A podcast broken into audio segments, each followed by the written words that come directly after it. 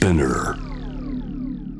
J-Wave ジャムザワールドアップクロスのコーナー。今夜はジャーナリスト神保哲夫さんが選んだ2020年の重大ニュースについて考えていきたいと思います。ということでもうこの水曜ジャムでもおなじみですが、神保さんこんばんは。どうもこんばんは。よろしくお願いいたします。よろしくお願いします。さあ、神保さんからはですね、あの、コロナに関しては誰もがトップニュースに上げると思ったので、はいとりあえず横に置き、それ以外のものを選びましたということで、えはい5つの重大ニュースを伺っています。で、前半3つ取り上げていきたいと思うんですけれども、はい。1つが安倍政権、大臣、そして菅政権の発足。えうん2つ目がカルロス・ゴーン被告、国外逃亡から1年、もう1年経つんですよね。そうですね。そして3つ目が種苗法改正についてということなんですけれども、はいえーリスナーさんからのメッセージまずご紹介していきたいと思います。でこれ、安倍政権の安倍総理の退陣に関わることだと思うんですけれども、ラジオネーム、ミュラー13さんからいただきました。ありがとうございます。え今年のニュースでしっかりと締めくくってほしいのは、桜を見る会に関連したお金の流れ、及び国会での偽証にの疑いについてですね。あまりにもひどい行いですからよろしくお願いします。ということで、まあこれもう桜に限らずですけれども、まあ、振り返れば公文書の改ざんがあり、元森友学園の問題があり、で、今年に関しては検察庁法の改正案が提出されということだったので、もう、まあ問題だらけだった、どこから振り返ろうというところなんですけれども、はい。安倍総理のその退陣劇に関しては神保さんどんな風に捉えていらっしゃいますか？あの、えっ、と、あの、桜見る会の方ですか？あ、桜を見る会からでも。ちょ、ちょ、うんちょ、っと声が聞こえなくて、あ。安倍総理の何についてっておっしゃいました？安倍総理の、えーリスナーさんからは桜を見る会についてのそのお金の流れだったり国会での答弁についてですね。あの、どんはない切り口からでもいいんですけれども、あ、そうですか。退陣劇どうで、しょそうですね。これもういっぱい切り口があると思うんですけどもね。うはい一つ。は、ただ、まあ皆さんが多分言われてないことかなと思うところが一つあるので、それを先に言うとね。はい。もともとこれは、あの、検察の、まあ、そのリークが、その、えー読売新聞に報じられたのが、えー要するに安倍、安倍事務所に、その、まあ、えー事情聴取をしてるっていうことが、うんその新聞に出たのがもともときっかけだったんですよね。はい。で、実はそこから先に、えーはいろんな情報が出てくるけど、ほとんど出てくる情報源が実は安倍事務所で、うん。安倍事務所が結局、もうそれが出ちゃった以上、悪かったのは全部秘書なんだっていうことにするために一生懸命こう、今度土地方の情報を流すっていうような流れだったんですね、うん今回はね。なので、あの、実はそれが何を覆い隠したのかっていうことはやっぱり本当は見なくてはいけない。うんそれで、実はあの、11月の上旬に、その国会で、えー例のもう皆さん忘れちゃ忘れちゃったかもしれないけど、学術会議問題というのがね、はい。忘れたくないですけどえーもう。完全に、うん、完全に積んじゃったような状態になっていることが、はい。まあ、その野党からの質問、えーの質問で結局、これまでの、まあ、えー今の、今のその学術会議法の、えー実際にその立案者たちがどういうような議論をして、どういうような、あの、ことを考えたのかっていうことが、全部、あの、表沙汰になって、もう完全に、あの、政権のあの説明の力は憲法15条であるとか、なんとかなんとかっていうのを、完全にもう積んでた状態だったんですよね。ねでそしたらその中で突然これが降って湧いたように出てきた。そうすると、学術会、学術会議が飛んじゃったわけなんですよね、完全にこれはね。はい。はい。それでね、あの、がまあ、学術会議の問題っていうのは、一応これ全部、えー杉田さんという、官房副長官が全部自分でやったことってすることで、菅さんを逃げようとしてたので、まあ、杉田官房長官、これ内閣人事局の、えー局長も、えー兼ねてるすごい権力を持ってる方なんですけれども、えー杉田さんの辞任はもうやむなしっていう状況になってたのに、うんまあ、一般に言われてるのは杉田さんからのリークで読売が書いたと。だから、結果的にうん、えー、でこれによってそれが飛んでしまったので、はいえー杉田さんも残ったし、えーで、菅政権もい一見傷ついてるように見えてね、うん。実は菅政権が、まあコロナ対策なんかが全然ダメで、支持率が下がってきてる中で、菅さんにとって唯一の脅威は、実は安倍さんだったんですね。うん。まだすぐに野党が政権をあの奪取するというような状況ではないと。はい。で、今党内で、えーやっぱ菅ダメだな、パッとその、じゃあ誰に変えようって話になった時に、うん一番あり得るのは、安倍さんが、まあ、新しく、新しくいい薬が出てきて、健康問題がい、まあ、一応クリアできたようだから、やっぱもう一回安倍さんっていう安倍、安倍斎藤版、はいはい。そんな声がありましたよね。えー待望論っていうのがかかなりあったんですよね。はいで、実際に、あの、その流れを作ろうと思えば作れるようほどの人数を、まあ、安倍派、麻生派っていうのが手を組めばえー、実際にはまあ安倍派っていうのは細田派って名前ですけどね、まあ、できちゃうような状況にあったと。だから結局、実はこれがまず一つは権力闘争の中から出てきたものだっていうことは、あの、踏まえておく必要があると。つまり、あの、もちろんこれは、あの、安倍政権では、あの、これに限らず、その、まあ、その、えー、森友家計にしても何にしてもいろんな問題があったんだけれども、はい、で、どれも結局は、えー、全然、あの、えー、検察の手が入らなかったんだけれども、これについてそれが入ったっていうのはすごく意味は大きいんだけど、一方で、そこには伏線としてそういうものがあったと。で、それから言うとね、あの、検察庁法の改正問題とか、はい、あの、検察、検検あの検事の定年延長問題っていうのを覚えてるかもしれないけど、はい。結局、なんとか黒川博さんという方を、えー、まあ政権の守護神としてそうですね。検察に置いとこうとしたんだけども、はい。定年延長してね、はい、で、まあ、明らかに違法な定年延長して、それをしようとしたんだけど、結局それを失敗しちゃったわけなんですよね。でそれは、な、なぜかといえば、実は、あの、定年延長は無理やりやったのに、本人の掛け麻雀で あの、えまあ、失脚しちゃったと。まあ、メディア関係者との掛け麻雀ですよね。はい、そう。ただ、もちろんその掛け麻雀っていうのは、やってる本人たちがそれを明らかにするわけがないですから、朝日、朝日の記者と産経の記者二人と4人で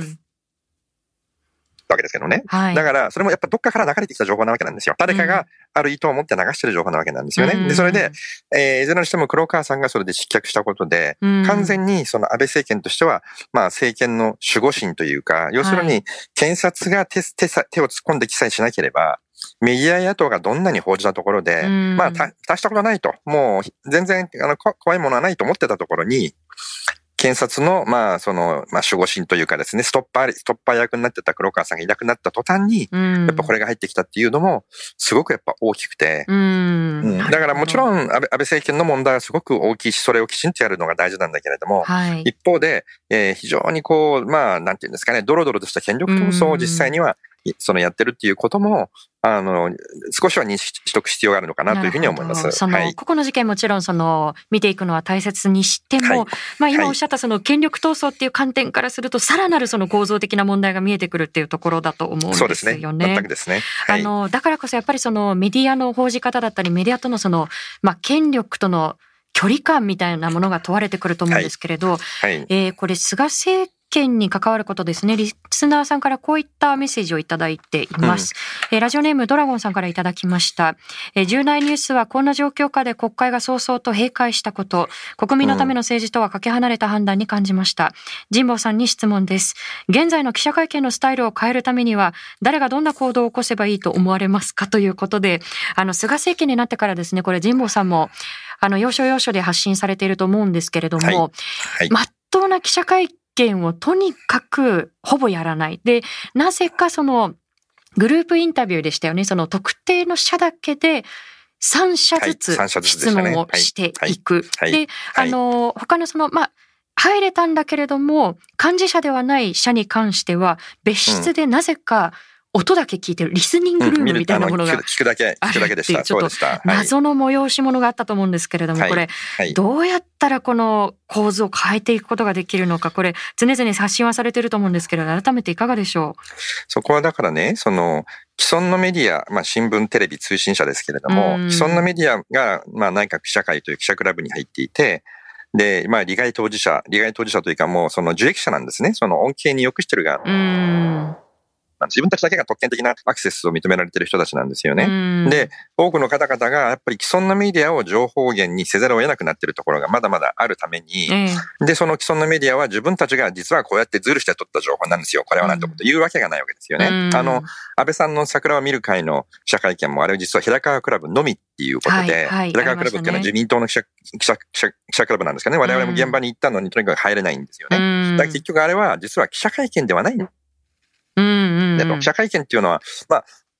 私はもう頭のあの先から、あの、てっぺんから足の先まで記者ですから、私が入れなかったら、これ記者会見とは私は認めないと。ね、うん。で、それから言うと、あれは身内の懇親会だったわけですよね。ね懇親会は見せられて、で、懇親会見せられてるにもかかわらず、彼らはそれを記者会見っていうふうに報じるので、安倍さんは記者会見というちゃんとみそぎを済ました、みそぎの一環である記者会見を済ましたことになっちゃってるとこが問題なわけなんですよね。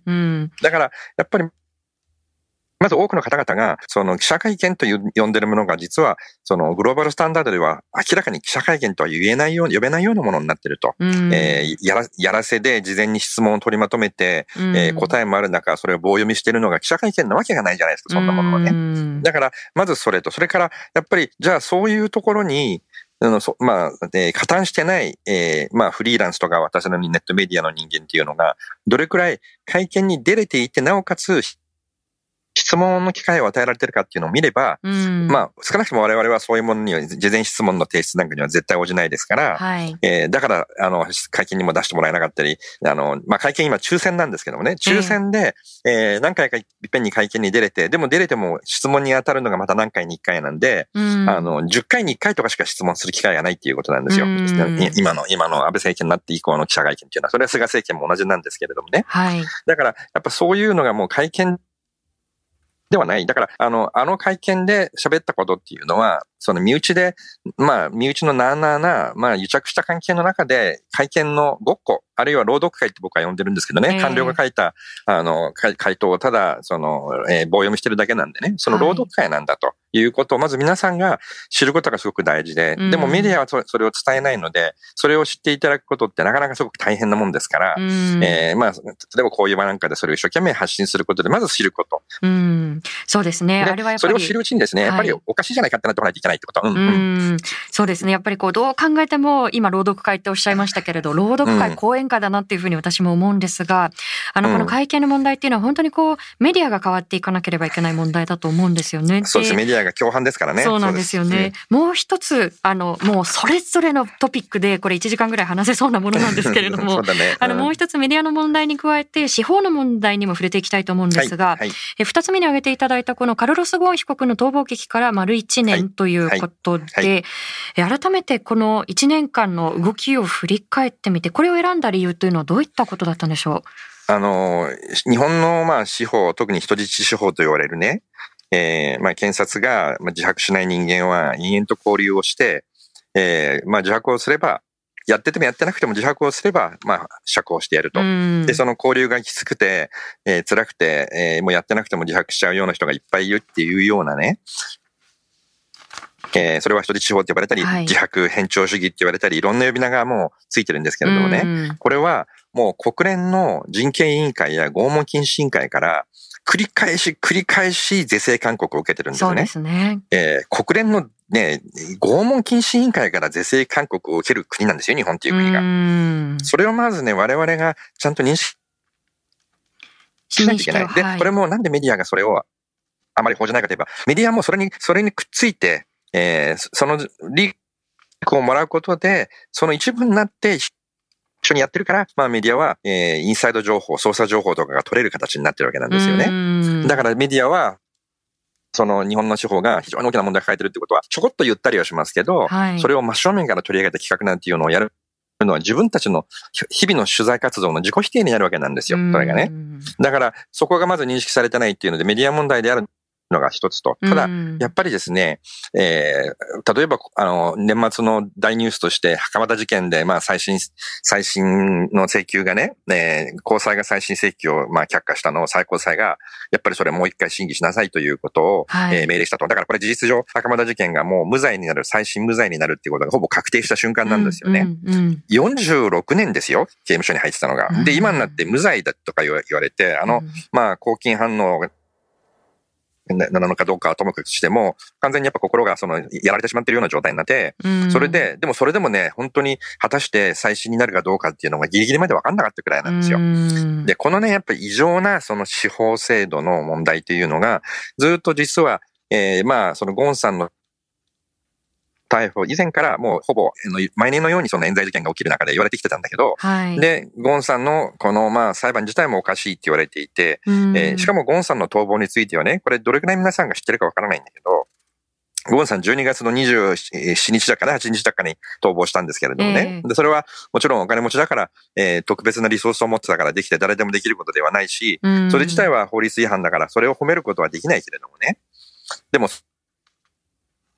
その直前の12月25日に、彼は、その、まあ、金融商品、えー、取引法違反の事件と、それから特別背任事件っていうのが、まあ、大きく分けた事件が3つあるんだけれども、えー、それはそれぞれ別々に裁判をやるっていうことを、えー、検察から、検察からそうしたいって言われて裁判所もそれを認めたっていうことが12月25日になったんですよ。で、それってね、えー、要するに金商法だけで5年くらいかかると。ね。で、それでその後に特別背任が、えー、をやるってことになって、で、実は奥さんとか家族が、今彼は会えないんだけども、はい、それは特別背任の、えー、実際の関係者だからなんですよね、奥さんと会えないのは。ってことはこれ結局もう奥さんとも家族とも5年間は、はい、お前は会えないよっていうことを25日に言われた。えー、まあそれか、もうその、えー、禁書法の方でもうすぐに罪を認めて決心しちゃえばそれはすぐに、あの、えー、すぐに次の裁判に行って、そっちもすぐ認めれば会えるかもしれないけどっていう、うそういうね、まあ、まあよくある検察のやり方なんですよ、これは。こういう、その、えー、もう認めちゃった方が、それ突っ張ったところで、えー、もう、えー、意味がないと突っ張ってももうボロボロになってね、はい、仮に無罪になったとしても、もうそれで失うものが大きすぎるっていうような状況を作られてしまえば、えー、やってない、やってようがやってなかろうが、あるいは解釈が違うから、本当は自分はそれはやってるとは自分では思ってなかろうが、うん、えー、その認めちゃった方がよっぽど合理的な判断になるっていうような状況を作ってしまって、で、自白をさせるとっていういうやり方っていうのが、本当にもう状態化してるんですよね。そうですね。で、これはね、あの、司法制度がそのようなことになってるっていうのは、司法制度っていうのはその国の正義の基準を作ってるものなんですね。この国における社会正義とは何なのかっていうことの、最も基本的な基準っていうのが、やはりその司法によって実際には形成されてる。だから、日本ははっきり言って正義がまかり通らない国だっていうことを言ってるっていうに等しいんですよ、そんなことやったら。ね、あの、例えばこの問題、うん、番組でも、うん、あの、よく取り組んでいる、その、入管問題なんかも非常にこう、うね、まあ、拷問だというふうに、こう、再三国連からこう、まあ、勧告を受けていますけれども、ね、やっぱりそれが司法に関しても。で、でもそこに加担している、結局はこう、メディアの問題に最後では行き着いてくるっていうところですよね。まあ、メディアがやっぱり向こう側についてるってことがすごく大きい、大きいのはあります。ただ、はい、そろそろね、もうメディアは、まあ、ちょっと申し訳ないけど、もうダメなんだと、ああいう既存のメディアはね。あのメディアがこれなかなかちょっと力を割いてこの秋に関しては報じなかったなというふうに思うのが、はい、前半にも少し触れましたけれどこの種苗法の改正の問題、はい、これを選んで理由はジモさんいかがでしょう？これはねあの、まあ、実はその種苗法の改正っていうのはあのここ5年くらいで3つほどとても重要なその法案が3つ農業に関してあの成立したんですね、一つが、まあ、あの今国会で成立した種苗法なんですけども、その前に農業競争力強化法っていう、あ強化支援法という、まあ、法律が一つ、まず可決しました。それから、うん、えっ、と、2年前かな、3年前になるのかな、えっ、ー、と、種子法の廃止っていうのが行われました。はい、でそれに今回の、まあ、種苗法の、これは、あの、この分野で、まあ、取材をしている人間、あるいは関係者の間では、まあ、3点セットって言われてるんですけれども、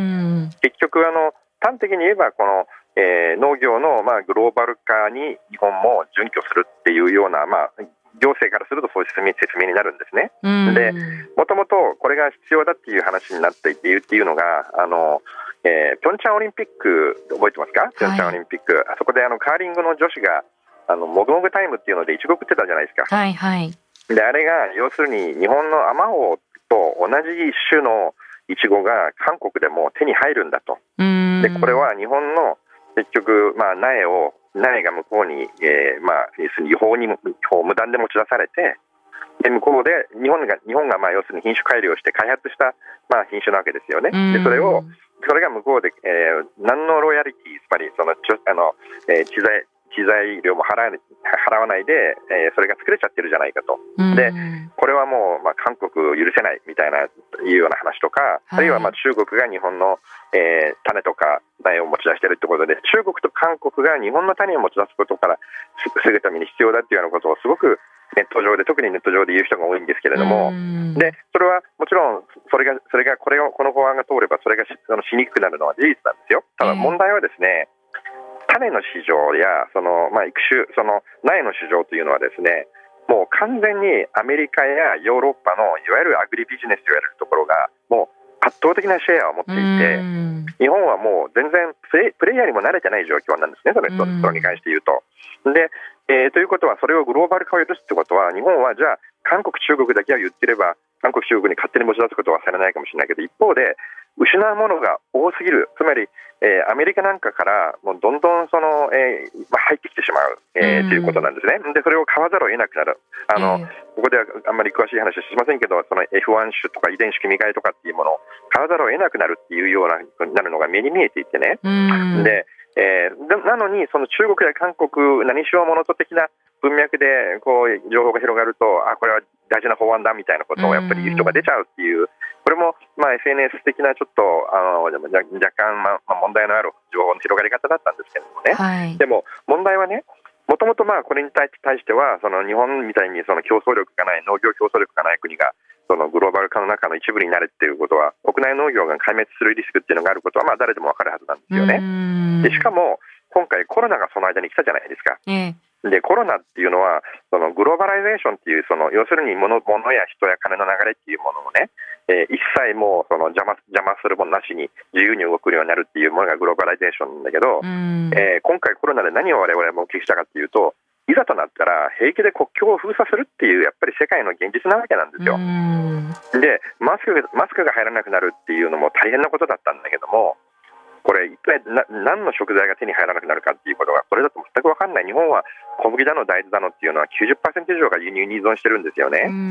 だからまあ米だけはいっぱいふんだんにあるので、まあ、米だけ食ってりゃいいっていうんだったらそれはそれで結構ですけどちょっとそのそこのところがですねあのえー、バランスの取れた日本が今、日本の農業競争力がどの辺にあって、欧米との間でこれがグローバルグローバル化になって自由化されればどういうことが起きて、で韓国とか中国にからの被害額っていうのがどの程度なのかっていうことを、きちんとバランスをとって報じられてるその、えー、報道っていうのを見たことがないんですよ。そうですね。その、うんうん、まあ海外にやっぱりこう流出するんだ、これは危機だっていうところを煽るようなやっぱりこう言説っていうのは非常にこう目立ちましたけれども、うんうんうん、やっぱりその構造背後にあるもっとやっぱりこうグローバルな、特に例えばそのアメリカの思惑だったりっていうところまで、まあ国会での議論も及んでいなかったし、報道もそこまで追いついていなかったっていうところはあったと思うんですよね。そうですね。まあ報道、報道あの国会ではそこそこ議論あのしてるんですけれども、国会の議論っていうのはその注目されているあの桜を見る会とかね、その学術会議とかっていうことになると、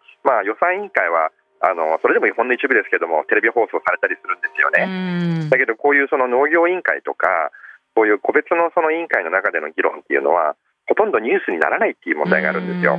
なので結局、まあ、この3つを通してしまったので、特にこの最後の種苗法に関しては、コロナが始まっているにもかかわらず、そのまんまコロナの前に作った法をそのまま通してしまったので、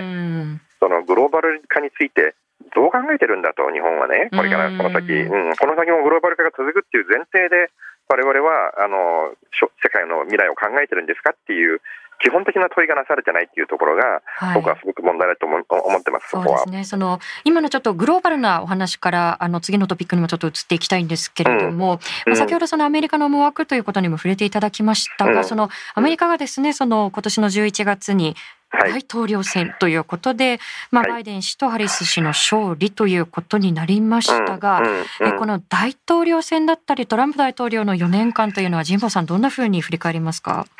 あのトランプさんが大統領になった時は、かなりその、まあ、フロックじゃないかとか、ちょっともの珍しくて入れてる人が結構いたんじゃないかとか、あるいはヒラリーさんに対する反発がやっぱ強かったから、まあ、そういうのが、まあ、実際投票率もすごい低かったのでね、その、はい、えー、そういう意味で、まあな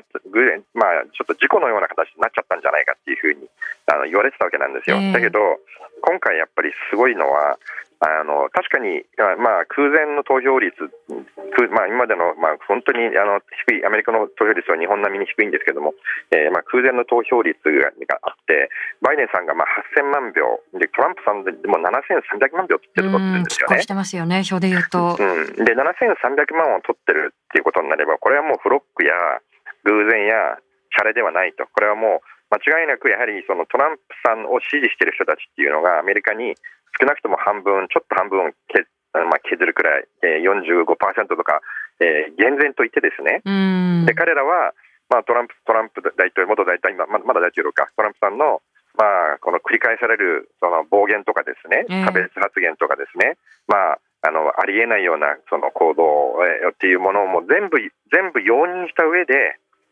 やはりそのトランプさんにしか期待できない、トランプさんにしか実現できないものがあると思っている人が、まず7300万人もいたっていうことの意味はですね、まずすごく大きく受け止める必要がある。というのは、じゃあこれでトランプ政権が終わって、バイデン政権になったら、権落着かというとですね、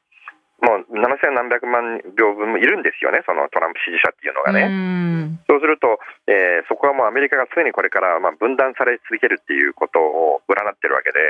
えー、ちょっとその意味では、まずそのトランプさんの7300万票っていうことの意味を、えー、本当にあの、まあ、これは他国のことですけども、我々も考える必要があるんじゃないかなと。というのは、日本もですね、やはり一歩間違えば、えー、アメリカのような政治状況に陥ってもおかしくないような状況があります。あの非常に、まあ、ポピュラーなですね、暴論なんだけども、なんかこう、なかなかこう人々のあの広強い支持を受けているようなあの政治家とかですね、はい、いわゆるポピュリスト的な政治家さんたちってことですよね。うんうん、えー、っていうのが、まあ、そのいますので、何かの間違いで、例えば自民党がもうだめだってなったときにね、えー、野党に行くんじゃなくて、突然そういう人に全部そのさらっていかれるなんていうことは、十分に日本もあり得るわけなんですよね。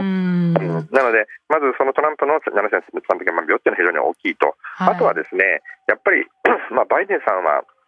いわゆる白人の男性ですけれども、ハリスさんがですね、えー、あの今回、副大統領になったということは、えー、やっぱアメリカの歴史の中では非常に大きなことだと思います。まあ、あの前の前の大統領があのオバマさんですから黒人の大統領っていうのは経験したんですけども、えー、女性で黒人でしかも、えー、半分アジア系の血が、まあ、インド系ですけれどもねアジア系の血が混じっているハリスさんというのが、やっぱ副大統領になった。でしかもバイデンさんは非常にご高齢なので、えー、なかなか2期は難しいんじゃないかって言われてる次に出るときはもう82歳になっちゃいますからね4年後にね。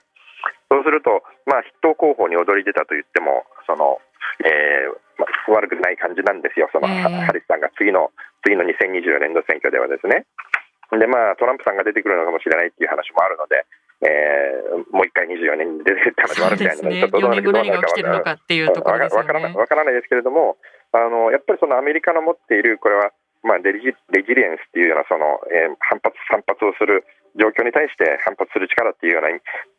意味はやっぱりあの今回はあのそのトランプ7300万票の中にあってですね、えー、そのまあまあ、バイデン・ハリスでこれだけ票を集め8000万票の票を集められたということはあの結構大きいかなと。ただ一つね大事なのは今回アメリカはまあ、完全にコロナ対策には失敗したわけですよね。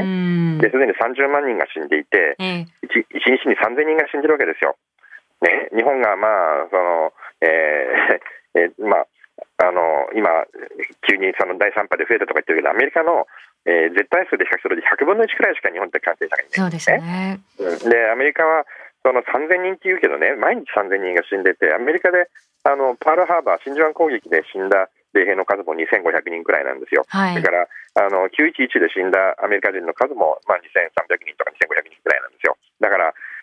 それ以上の人が毎日死んでるっていうのが今のアメリカの状況なんですよね。で完全にその、えー、コロナ対策に失敗したにもかかわらず7300万票だっていうことをどう見るかなんですよ。本当にこれはすごい、うん、すごいことだと思います。すね、はい、それをやっぱりこう重く受け止めつつ、まあハリスさんが副大統領になるということ、それからまあ同時に行われていた議会選挙で女性のまあ議員数が過去最多になったっていうところもあります。し、そ、ね,、の、まあレジリエンスっていう意味でもちょっと着目をしていきたいなと思うんですが、すね、はい、はい、あのジムさんあの最後1分ぐらいなんですけれども、はい、何か来年の抱負とかありますか？あのやっぱりちょっとそのコロナ対策で日本の今まで言われてたいろんなダメなことが全部こう出てる状態だと思うので、もちろんコロナはコロナできちんとやらなきゃいけないんだけど、同時にコロナをその、まあ、機化としてって言い方をしますけどね、コロナをきっかけにそういうものを良くする、えー、チャンスにできるのか、それともコロナによってますますダメだなっていうことを多くの人があの再認識する、えー、機会になってしまうのかっていうところが問われてるんじゃないかと思うので、やっぱりまず、もともとあった問題っていうのは、あのコロナまあ、コロナの情報っていうのがもうメディアでは完全にもう覆ってるのでねど、どうしてもそれにばっか目がいきますけども、コロナのことも見つつ、えー、それ以外のもともと日本っていうところが抱えてた問題も同時に見ていくことによって、コロナを逆にあのピンチではなくてチャンスにできる可能性があると思うので、僕はあの2021年はそそこがポイントなんじゃないかなというふうに思ってます。そうですね。我々ジャーナリストもそこが踏ん張りどころだと思うんですけれども、ね、あの、うん、来年2021年もあの番組を通してでもあの神保さんまたよろしくお願いいたします。はい、よろしくお願いします。はい、あの良いお年をお迎えください。良いお年を。はい、ありがとうございました。はい、どうも。えー、実はですねあの神保さんに挙げていただいたんですが、ちょっと時間の関係上触れきれなかったニュースが一つありまして、それが中国軍とインド軍がカシミールで衝突をした今年の6月ですね、というニュースだったんですよね。あの皆さんカシミール地方というと、まあ、インドの北部のその係争地にあたるんですけれども、インドとパキスタン隣国ですね、が領有権を主張してぶつかっているというイメージ強いと思うんですけれども、実はそこに中国も非常にこう深く関わっているという構図です。で、さらにその、まあ、インドとパキスタンが対立しているという構図の中で、まあ、中国側がパキスタン側に接近を今しているんですが、ただ、一方で中国としては、インドは重要な貿易相手でもあるので、真正面から衝突をしたくない。このパワーバランス、どういうふうに折り合いをつけるのかということが注目をされてきました。